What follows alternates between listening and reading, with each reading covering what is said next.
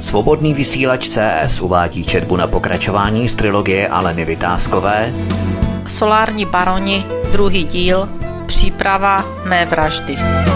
Čte Alena Vytázková Vážení a milí přátelé, jako prezident republiky velmi často zasílám zdravice u příležitostí významných akcí. Rozhodně nechci snižovat ani jednu z nich, ale v případě křtu knihy Solární baroni od Aleny Vytázkové musím bez okolku konstatovat, že jde o jednu z nejdůležitějších událostí poslední doby. Ono se, milí přátelé, totiž v solárním biznisu ve velkém krade. Okrádán je stát a tedy všichni obyvatelé naší krásné země. Solární baroni pevně sedí na svých pašalících a sosají miliardy korun ve svůj prospěch. Za minulého režimu by se tomu říkalo bezpracný zisk. Myslím, že tento termín je nesmírně přiléhavý, odhodíme-li ideologické brýle. Bojovat se solárními tuneláři chce opravdu velkou odvahu. Jsou mstiví a mají mimořádně dlouhé prsty. Každému, kdo se proti ním hlasitě ozve, hrozí i následky v podobě popotahování po soudech. Ale na Vytázková by mohla velmi dlouze vyprávět. Navzdory tomu všemu, co jsem nyní uvedl, ale na Vytázková pozvedla pomyslný prapor a vyrazila navzdory nebezpečenství do boje se solárními barony. Odvážně postupovala ve svém úřadu, aby nakonec své svědectví sepsala do knihy, jejíž první díl dnes křtíte. Děkuji autorce za to, že se nedala. Za sympatické považuji, že Alena Vytázková i u tak vážné záležitosti nezapomněla na smysl pro humor. Přeji si proto, aby se kniha Solární baroni dočkala co největšího úspěchu u čtenářů. Milá Aleno, odvahy jsem si vždycky vážil. Děkuji za ní. Miloš Zeman, prezident republiky. Poděkování. Než se začtete do prvních řádků druhého dílu trilogie, chci touto cestou poděkovat své rodině, blízkým, mým přátelům, všem lidem doma i v zahraničí, kteří mě podporovali. Čtenářům přeji, aby je kniha nejen pobavila, ale také přivedla k zamyšlení. Dotace křiví ceny, charaktery politiků a vytváří korupční prostředí. Politici tak dělají z lidí nesvéprávné hlupáky, kteří podle nich nejsou schopni se sami rozhodnout, co vlastně potřebují a co si z vydělaných peněz chtějí koupit. Neožebračujte lidi neuměrnými daněmi, které pak chcete použít pro obohacení jedinců a sebe. Být ve střetu s mocnými nezvládne zbabělec. Rozhádat se se všemi není rozumné, ale statečné, pokud je k tomu důvod. Vaše Alena Vytázková. Úvod Solární baroni 2, příprava mé vraždy je volné pokračování první knihy trilogie organizovaného zločinu, který musí být překryt ještě větším zločinem, aby skuteční aktéři nebyli potrestáni a naopak mohli pokračovat v tunelování veřejných financí. Druhá část trilogie popisuje způsoby likvidace nepohodlných osob, které se novodobé mafii připletou do cesty. Kamila se nejen připletla, ale začala s ní bojovat v nerovném boji. Jak takový boj vypadá, najdete v příběhu plném zvratu, ale i humoru. Hlavní představitelka knihy pozvedla pomyslný prapor boje proti tunelářům, boje s mafií, která mafii vlastně ani není. Je to jakési seskupení politicko-lobistických posránků, kteří nemají k vraždě daleko. Je to zrcadlo společnosti, ve které lidský život nic neznamená. Příběh Kamily a její vraždy je plný napětí a nečekaných zápletek. Je ze života, má reálný základ, ale nehledejte podobu osob. Mějte na mysli, že o našich činech se ví toho víc, než si dokážeme představit. Je to román a každý život, i ten váš, je námět na román.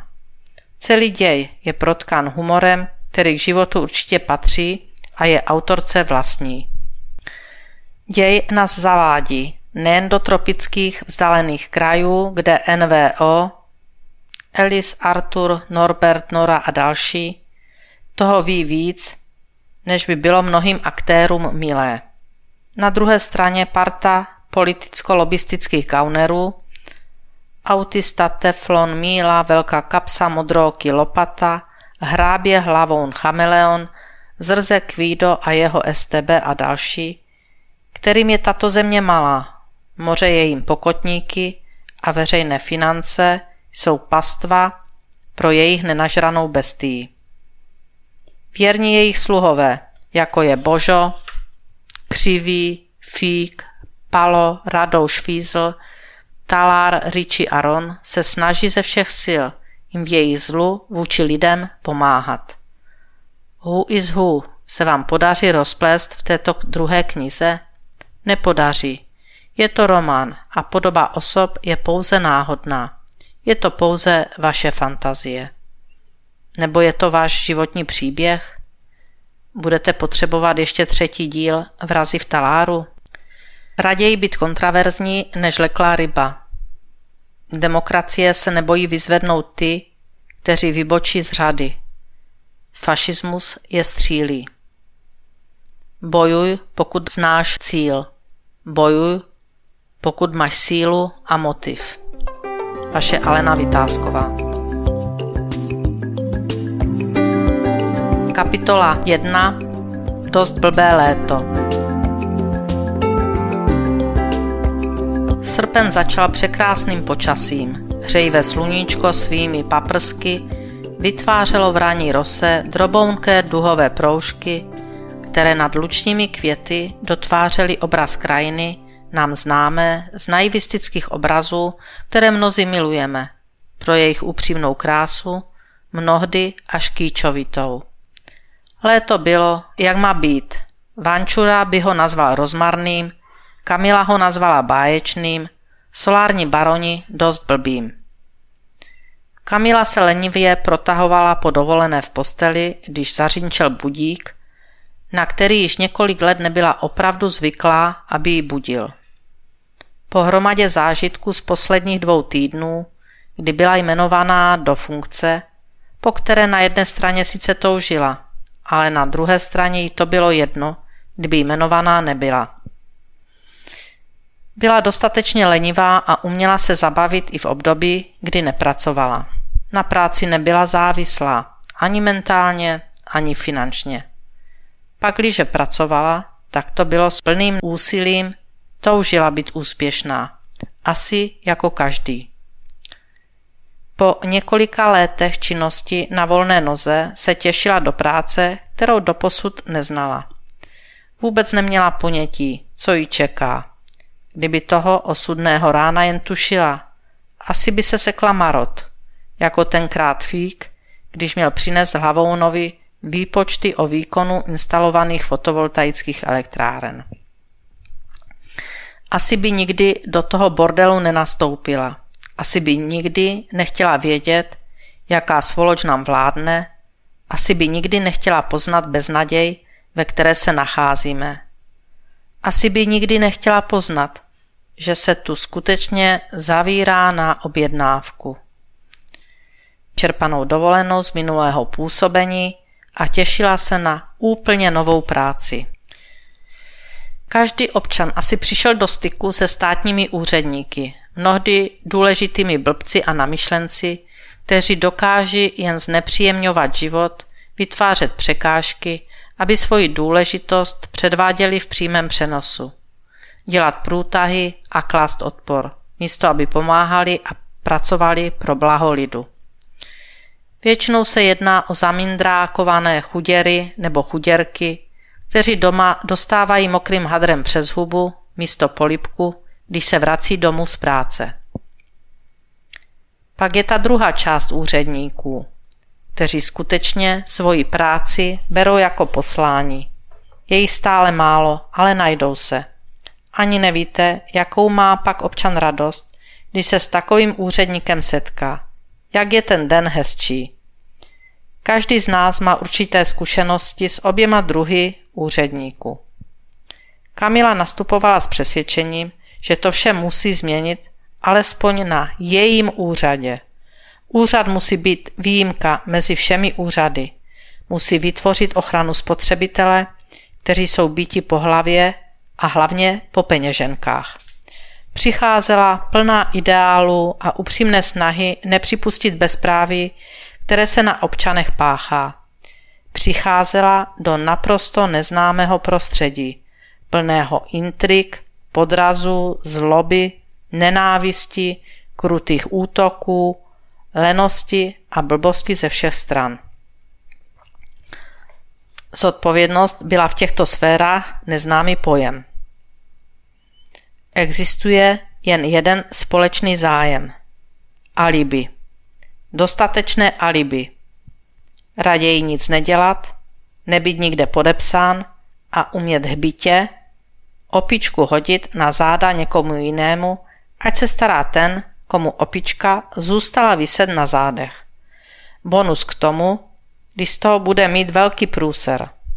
Opička, to je v úřednické hantýrce velký, malý nebo obrovský problém, který by se měl řešit, aby nepřinesl negativní dopad nejen na jedince, ale v takovýchto institucích na celou společnost. Opička, to je například nedostatek v legislativě, který má dopad na výši povinných poplatků pro obyčejného občana. Nedostatek v legislativě má negativní dopad například na investory, podnikatele nebo ty poctivé vtipně likviduje. Prostě je celá řada, nepředstavitelná řada problémů, které když se neřeší, mají fatální dopad na ekonomiku a hospodářství země, na blaho nebo životní úroveň obyvatelstva. Ona přicházela do džungle státní zprávy, politiky a především politikaření. Přicházela do zcela neznámého světa, kdy vůbec netušila, že ve třetím tisíciletí, téměř 30 let po revoluci, něco tak hrozného existuje. Přicházela do džungle, plné opiček, namydlených schodů bez zábradlí, posetých slupkami od banánu, pastí a propadlišť. Přicházela do světa, kde jde o život.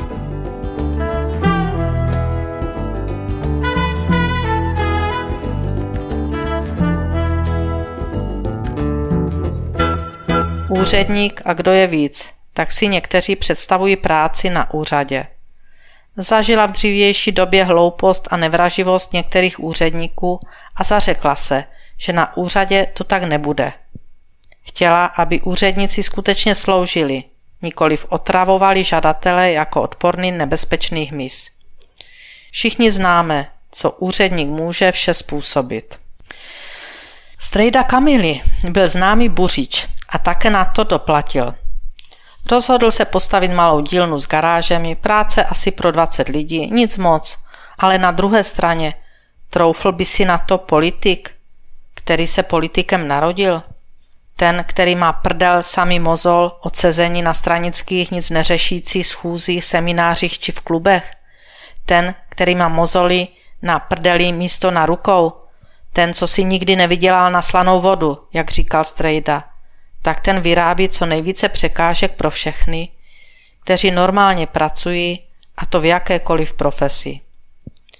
Výjimku tvoří tunelování veřejných financí či jiné zlodějny, prováděné formou dotací. V tom opět vynikají ti, co mají ty mozoly na prdeli. No, tak ten strejda měl svůj pozemek, na kterém již nějaká budova stála a chtěl to vše rozšířit, přestavět a dostavět. Pozemek byl v nelukrativní části městečka, kousek od míst, kde končila možná zástavba kvůli podmáčení z místního potoka. Líný úředník neměl chuť se žádosti zabývat a po třech měsících chytil strejda při pravidelné týdenní návštěvě úřadu Amok. Začal zvyšovat hlas a požadoval, aby úředník povolení vydal, jinak že si bude stěžovat.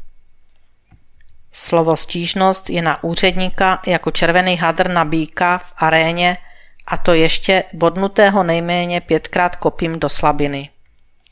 Úředník zrudl jako ten hadr. Začal lapat po dechu, to se mu ještě nestalo, aby ho někdo tak urazil.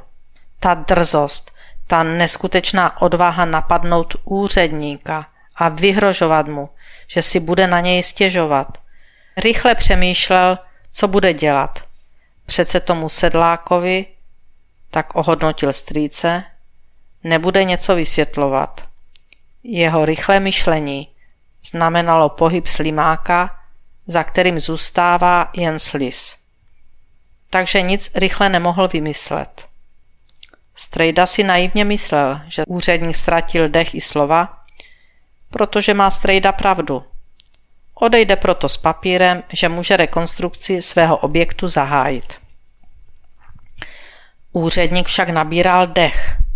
Vzpamatovával se ze šoku z toho drzouna, v duchu si sumarizoval všechna školení, jak se bránit proti nezdvořilému občanovi. V této oblasti si doplňoval vzdělání jako samouk a bránit se proti své lenosti uměl bravurně. A teď to přišlo. Ta strašná věta, která zdecimovala strýce tak, že místo čepice sežmoulal v ruce klobouk, který v zoufalství sundal z hlavy a chtělo se mu poprvé v 55 před tímto dvacetiletým frackem brečet. Ta jednoduchá věta zněla. Vážený pane, v této chvíli chodím pozorovat okolí toho vašeho pozemku a nemám ještě najisto postaveno, zda tam nežijí mloci, skokan zelený a ropucha. Ti všichni se chodí pářit k vašemu pozemku a zásah, který byste tam stavebně chtěl provádět, by narušil jejich sexuální život. A to rozhodně nemůžu dopustit. Strýcovi se chtělo zařvat, že tam šukat do křoví chodí on, že ho tam párkrát viděl a že přes krátkozrakost, kterou trpí, si je naprosto jist, že nesouložil s mlokem ani s kokanem zeleným, ačkoliv ropucha to mohla být. Měl již na jazyku, že mu nechce narušovat jeho sexuální život, že v jeho věku by mohl šoustat doma a ne v křoví u jeho pozemku. Strýcovi rychle došlo, že takovýto střed by byl daleko horší a dokázal si představit, co by mohlo následovat. Zastavil se právě včas. Uvědomil si, že s tímto imbecilem nic nevyhádá. Tušil, že přítomnost mloka, čolka, skokana zeleného či ropuchy by znamenala konec jeho podnikatelského nápadu. Stejně tak věděl, že v těchto místech nežije ani komář živočichové, o kterých úředník hovořil. Ale mlčel. Desetkrát se omluvil a v předklonu vycouval z kanceláře.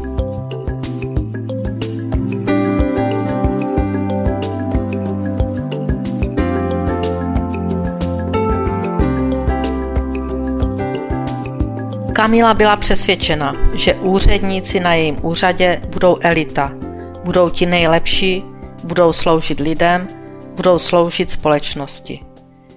Všechny myšlenky, které jí probíhaly hlavou poslední noc před nástupem do práce, všechna přesvědčení o nové práci si přinesla sebou a byla rozhodnuta vše uplatnit. George Bernard Shaw Nepřestávejte usilovat. První oliva, kterou vyndáte z lahve, uvolní všechny ostatní. Svobodný vysílač CS uváděl četbu na pokračování z trilogie Aleny Vytázkové Solární baroni, druhý díl, příprava mé vraždy. Četla Alena Vytázková